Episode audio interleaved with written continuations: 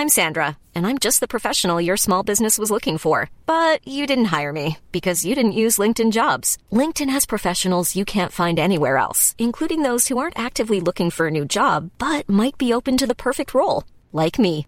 In a given month, over 70% of LinkedIn users don't visit other leading job sites. So if you're not looking on LinkedIn, you'll miss out on great candidates like Sandra. Start hiring professionals like a professional. Post your free job on linkedin.com/people today. There's never been a faster or easier way to start your weight loss journey than with PlushCare.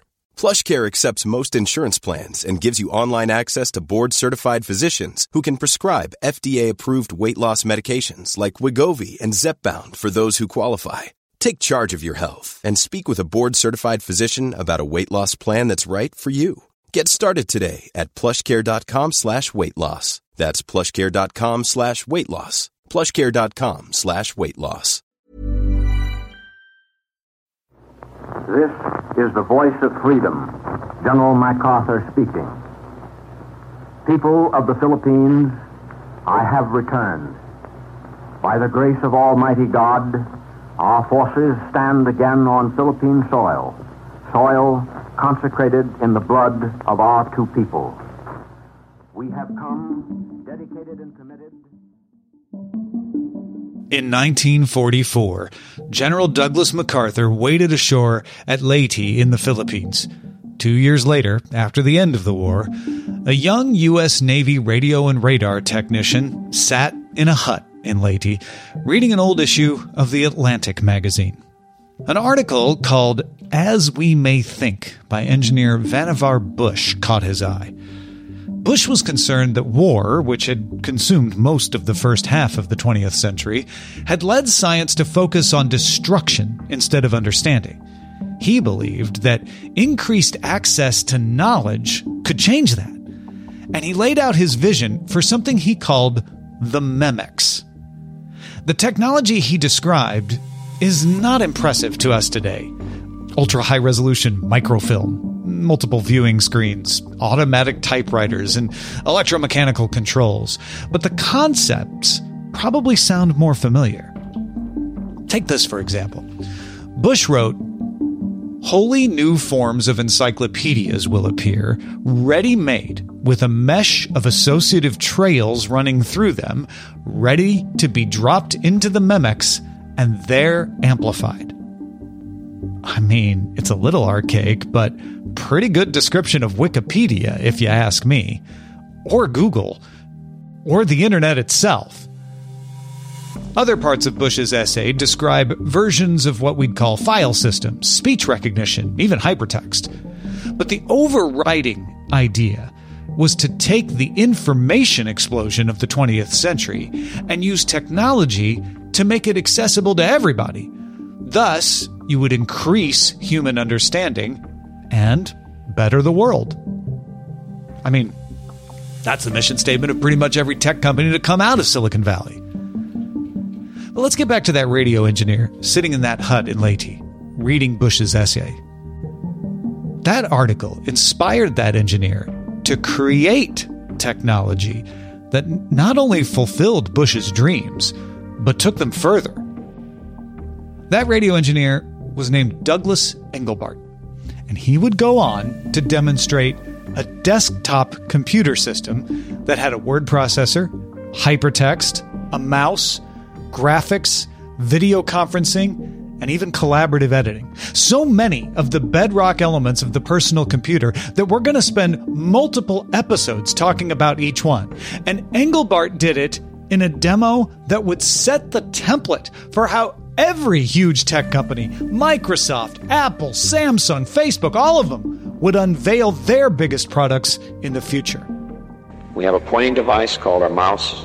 The library, what am I supposed to pick up there? I can just point to that. Then I'm going to jump to a link.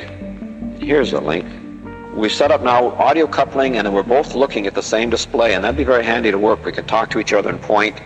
All of that from an attempt to embody Bush's dreams in one demo in 1968.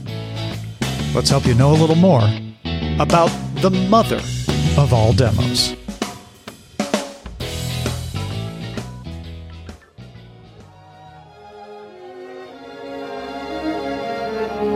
Do you smile to tempt a lover, Mona Lisa?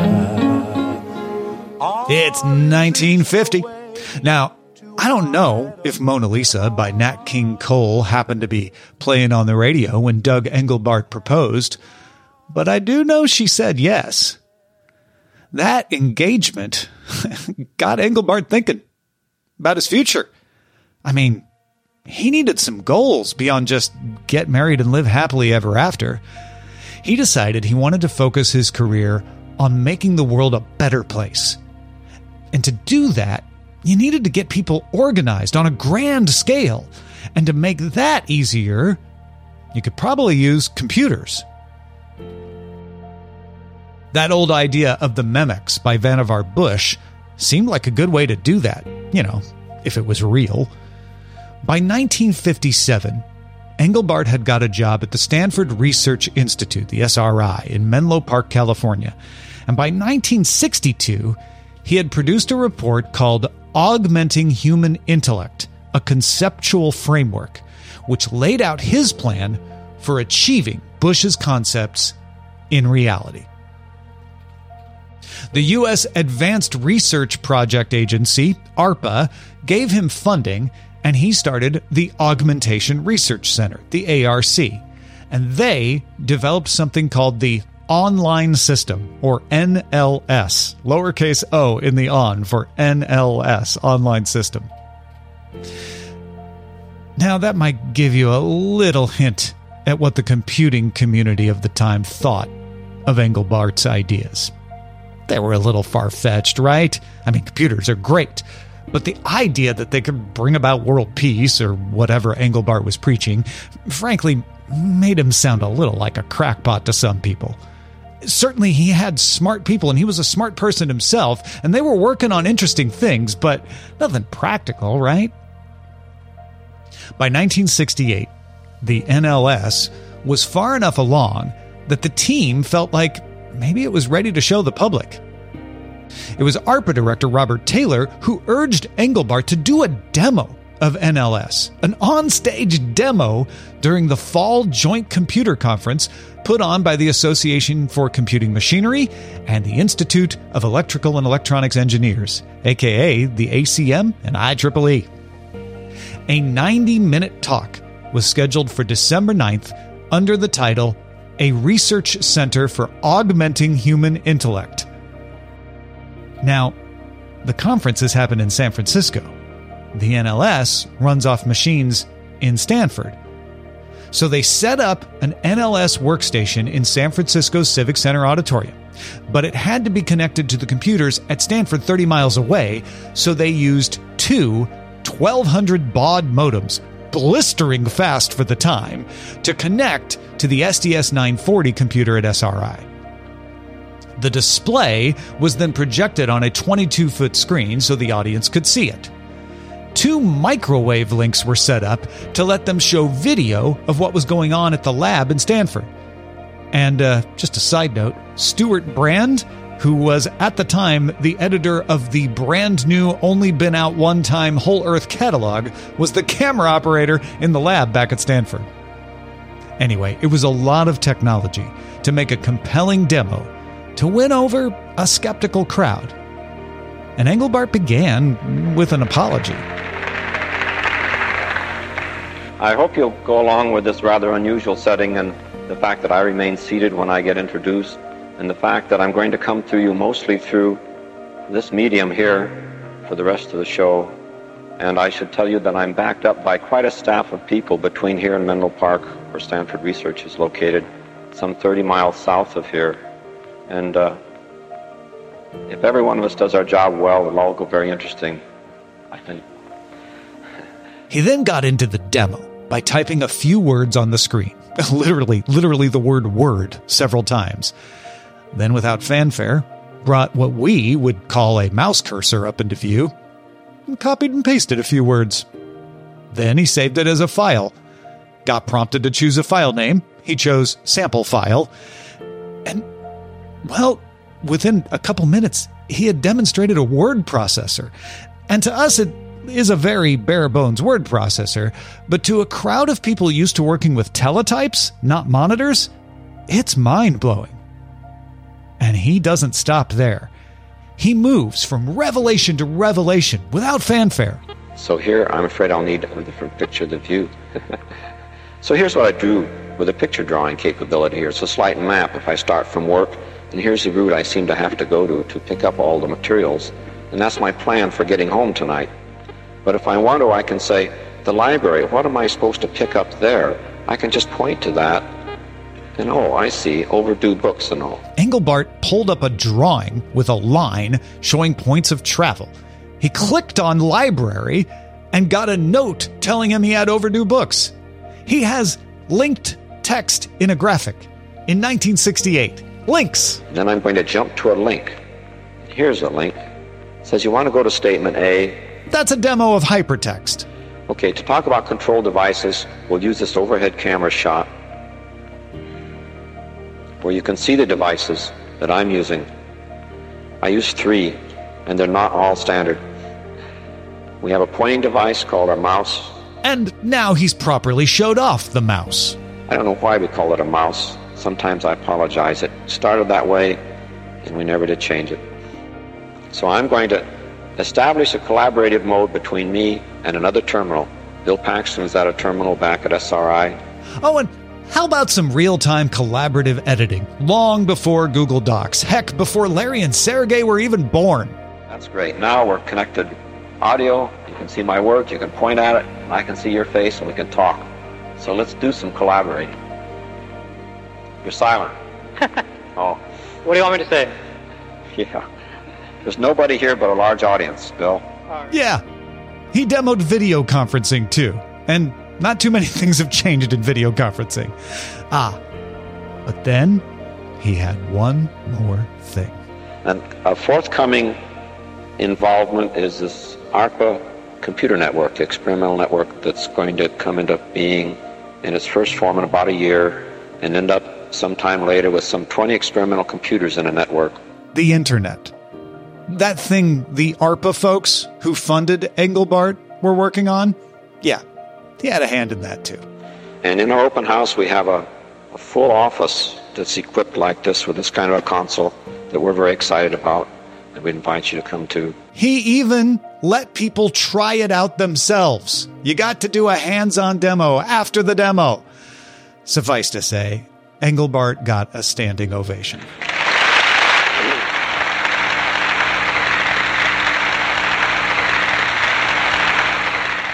And his innovations were immediately put into active use, and the NLS became the desktop computer of the 1970s. Something about that doesn't sound right, does it? Uh, because that's not what happened. I mean, it was an impressive demo. Nobody disagreed with that. But, I mean, it was too far out there. Sorry. I have to get back to making my physical teletype work. I mean, maybe I'll get one of those glass teletypes, the monitors, but the rest of this? Well, I mean, just isn't practical, is it? Engelbart kept plugging away, but his team slowly dispersed. Several of them ended up at Xerox in the nearby Palo Alto Research Center, or Xerox PARC in Palo Alto, California. And by 1973, a lot of what Engelbart showed had been refined and integrated into the Xerox Alto, a fully functioning personal computer. No connection to a mainframe needed. Turnabout's fair play, though. The Xerox Alto did not revolutionize things either. Its extension of Bush and Engelbart's ideas were licensed and sometimes borrowed by Steve Jobs at Apple and Bill Gates at Microsoft. In fact, Apple licensed patents for the mouse from SRI for something like 40,000 bucks. Apple and Microsoft became the leaders of the PC revolution. They sold people devices that let everyone do in the 1980s what Engelbart showed off in 1968. We start by building an instrument that we can sit at and work during our day to organize the kind of working information we need as a task force developing systems. We need to write our specifications, our plans, our programs, our users' guides, our documentation, our reports, and even our proposals. But the world didn't forget Doug Engelbart. He was frequently credited with inventing the mouse and hypertext, and his 1968 demo remained legendary. Steven Levy wrote a book in 1994 about the history of the Macintosh computer called Insanely Great, and he credited Engelbart with kicking off the chain of developments that led to the Mac. In writing about that 1968 conference, Levy described Engelbart as a calming voice from mission control as the truly final frontier whizzed before their eyes. It was the mother of all demos. And that's what folks call it today. In every major tech reveal you can remember, there's a nod to its mother. I mean, sure, the crowds are livelier. An iPod, a phone. Are you getting And the speakers can be a little more animated.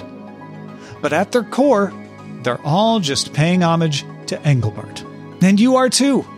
If you're using a computer or even a phone, you're using a device built on the designs that came out of Engelbart's lab and developed by people inspired by how they worked. We're going to do full episodes that focus on just some of the major products this demo inspired. Clicked on a link lately? You used hypertext. And when you clicked on that link, well, you probably used a mouse. Did you meet on Zoom or Teams or even use FaceTime? Well, then you used some kind of video conferencing. I bet you used a word processor this week. I not only used one to write this episode, but then took advantage of collaborative editing so our producer and editor could work on it too. Engelbart showed off all of that hypertext, the mouse, word processing, video conferencing, and collaborative editing long before they were the commonplace tools we use today. We're going to dive in and tell you those stories as well.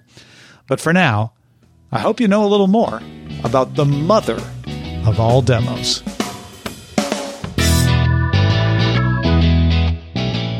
Know a Little More is researched, written, and hosted by me, Tom Merritt. Editing and production provided by Anthony Lemos in conjunction with Will Saddleberg and Dog and Pony Show Audio. It's issued under a Creative Commons Share Attribution 4.0 international license.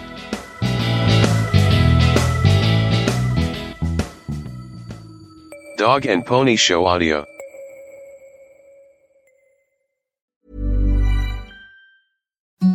Imagine the softest sheets you've ever felt. Now imagine them getting even softer over time. That's what you'll feel with Bowl and Branch's organic cotton sheets. In a recent customer survey, 96% replied that Bowl and Branch sheets get softer with every wash. Start getting your best night's sleep in these sheets that get softer and softer for years to come. Try their sheets with a 30-night guarantee. Plus, get 15% off your first order at bowlandbranch.com. Code BUTTERY. Exclusions apply. See site for details.